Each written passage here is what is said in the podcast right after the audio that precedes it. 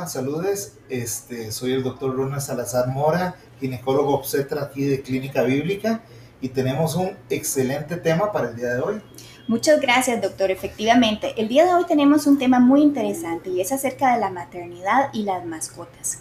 En muchos hogares las mascotas se consideran parte de la familia. Los animales traen alegría a la dinámica familiar, pero ¿qué cuidados debe tener la familia gestante cuando tiene mascotas en casa? Empecemos por los perros y los gatos, que son los tipos de mascotas más comunes. Doctor, ¿qué cuidados debe tener la mamá embarazada con un perro en casa? Bueno, primero, eh, yo soy un amante de los perros también, y de verdad que forman parte de la familia, así que el primer consejo es no aislarlo de la maternidad, más bien involucrar al perro o al gato dentro de tu maternidad, pero lo más sano es que el gato esté, o el perro, en este caso el perro, vamos a hablar primero, tenga las vacunas al día, que tenga una higiene muy adecuada eh, con su baño, con sus uñas, porque a veces puede rasguñarte tu pancita de, del exceso de cariño que ellos hacen, eh, esté desparasitado. Eh, es importante llevarlo al veterinario y que cumpla con todos esos requisitos para que él, él, él no sea transmisor de algunas enfermedades. Doctor, ¿qué pasa? Eh, muchos de ellos les gusta brincar de aquí para allá en casa, pero cuando mamá está embarazada, ¿qué cuidados debe tener? Sí, aquí ya me han llegado mamás con rasguños o con golpecitos, sobre todo si tienen perros grandes. Eh, creo que el entrenamiento es básico, ¿verdad? De, de los animales en casa, y sobre todo eh, tener en cuenta que el, que el animal o el perro no tiene que... Eh, dominarnos a nosotros, sino dominar nosotros al animal, así que tener mucho cuidado de los golpes, ¿verdad? O del exceso de cariño de los, de los perros, eh, sobre todo en la pancita de la mamá. Doctor, tenemos una pregunta interesante. ¿Qué pasa si la mamá embarazada tiene una relación afectiva muy estrecha con el perrito, con la mascota? ¿Qué pasa con, en esta situación? Mira, yo he tenido mamás que, que incluso le ponen... Eh, Eh, cama nido a la mascota y le ponen cama nido al bebé del otro lado, ¿sí? Incluso duermen juntos. Este, como les digo, si es un animal que es casero, que siempre está dentro de la casa, que está bien cuidado, que está con todas las vacunas, con todo, no tenemos ningún problema, puede seguir formando parte de la familia y seguir esa relación estrecha, porque el animal también va, va a sentir si hay algún tipo de diferencia. Eh, y prepararlo para la venida de, del bebé también. Entonces es importante mantener esa misma relación y no cambiarla, pero tomando las medidas de precaución. Doctor, eso me lleva a la siguiente pregunta. ¿Qué cuidados debo tener en casa con el nuevo bebé y el perrito en casa? Sí, este, generalmente eh, tanto, bueno, el, el, el macho es muy territorial, la hembra es más maternal, y este, hay que enseñarles y ponerles eh, los límites adecuados. La mayoría de los perros se adaptan al bebé, a la presencia del bebé, el estar ahí. Este, siempre tenemos que estar vigilando el, el cariño de ellos, que no sea excesivo, dependiendo de la raza de perros y el tamaño que tenga. Pero sí, la mayoría de las veces, eh, los bebés más bien son los que se adaptan al al animal, porque ellos son muy dóciles, y ya más si lo han tenido durante bastante tiempo. Doctor, hablemos ahora en el caso de los gatos, que es otra de las mascotas que es eh, ideal para la familia. Sin embargo, eh, algunas embarazadas tienen que tener cuidado con lo que llamamos la toxoplasmosis. Hablemos de este tema, doctor. Claro, mira, la toxoplasmosis es, es un parásito que está en las heces de los gatos. Eh, el Por, por ejemplo, el ochenta por ciento de nuestra población costarricense ya ha tenido toxoplasmosis. O sea, ¿por qué? Porque hacemos, sembramos una mata, hacemos un jardín, no sabemos si un gato se metió al jardín y ahí nos contaminamos con el parásito. Generalmente no produce ningún síntoma la toxoplasmosis. Durante el embarazo, una de las primeras pruebas que nosotros hacemos es toxoplasmosis. Tenga o no tenga gato, ¿sí? Y hay dos... Eh, Eh, dos pruebas, la I G G y la I G M. La I G G es cicatriz inmunológica de toxoplasma. Eso quiere decir que alguna vez en su vida tuvo toxoplasmosis. Por decir así, esa paciente está como vacunada. Puede tener sus gatos, puede tener todo, que esa paciente no va a volver a tener toxoplasmosis. Pero si la, la mamá tiene la I g M negativa y la I g G negativa, esta mamá sí tiene que tener cuidado, ¿sí?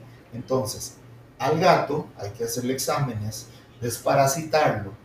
Y muy importante, que el que se encargue de las heces y el cuidado del baño y todo, sea su pareja o otra persona. O sea, que la embarazada no se exponga a la manipulación de las heces. Y que no ande descalza en la casa, eh, cosas muy básicas, ¿verdad? Es como con los perros, ¿verdad? Es mantenerlos bien vacunados, que estén bien. Y ojalá que el gato sea bien casero, ¿verdad? Que no ande por otros lados, que ahí es donde puede, este, cuando se escapan un poquillo los gatos, es donde pueden traer algún tipo de, de enfermedad como tal. Doctora, a los gatos les encanta brincar en los sillones, brincar en la cama, de aquí para allá. ¿Qué cuidados, digamos, de limpieza debemos tener en casa? Sí, este, como te dije, realmente son las heces lo que transmite la toxoplasma. Eh, la saliva o el, el pelo del gato no produce ningún daño, a menos de que haya una alergia al gato como tal. Me imagino que una, una persona alérgica no va a tener su gato en la casa. Este, la limpieza es fundamental, la limpieza es fundamental y yo creo que el gato es de los animales más limpios, es hasta más limpio que un perro, ¿verdad? Así que eh, tienen su carácter, hay que aprender a, a, a dominarlos también, pero este, también es un, un integrante de la familia y se va a acoplar muy bien con bebé.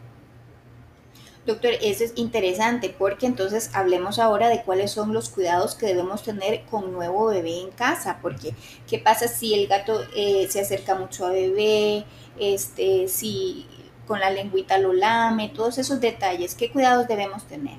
Mira, generalmente el, el, las bacterias que ellos tienen, la, la única que podría contaminar se llama salmonela, y eso sobre todo los perros, las tortuguitas.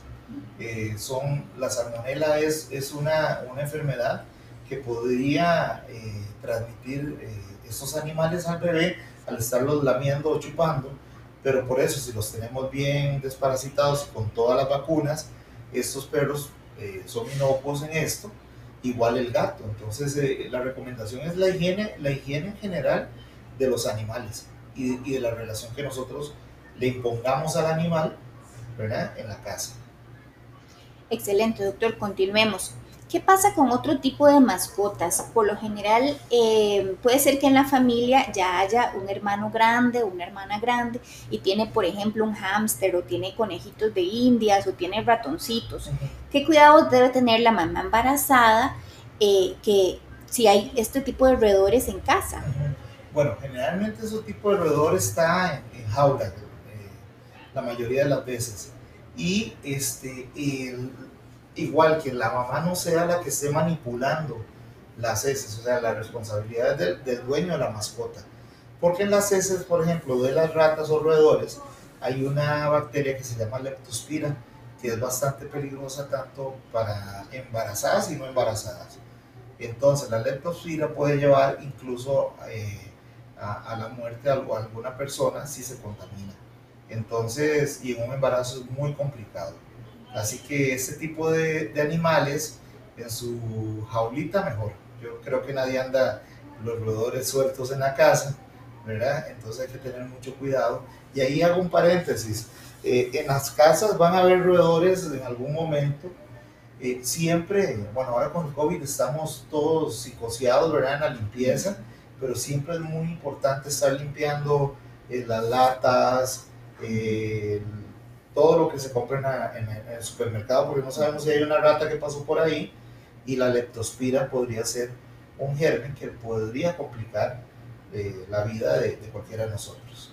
Doctor, para las parejas que están pensando en quedar embarazados, ¿es cierto que este tipo de roedores puede afectar el querer eh, quedar embarazada? No, eso sí, sí es un mito. El roedor como tal eh, no... no va a producir ningún daño, ¿verdad?, en, en, en el sistema reproductivo de ninguno de los dos. Entonces eso es un mito. Eh, el roedor este, no va a producir este, esta, esta condición. Ok, doctor, entonces resumiendo y haciendo las recomendaciones finales, ¿qué cuidados debe tener la mujer embarazada si tiene mascotas en casa? Ok, primero, mantener la relación que traía antes. Si su mascota no tiene sosiego, le causa más estrés de la cuenta, llevarla a entrenar y que sea una mascota entrenada. Es importantísimo. Lo segundo es que cumpla con el esquema de vacunas, ¿verdad?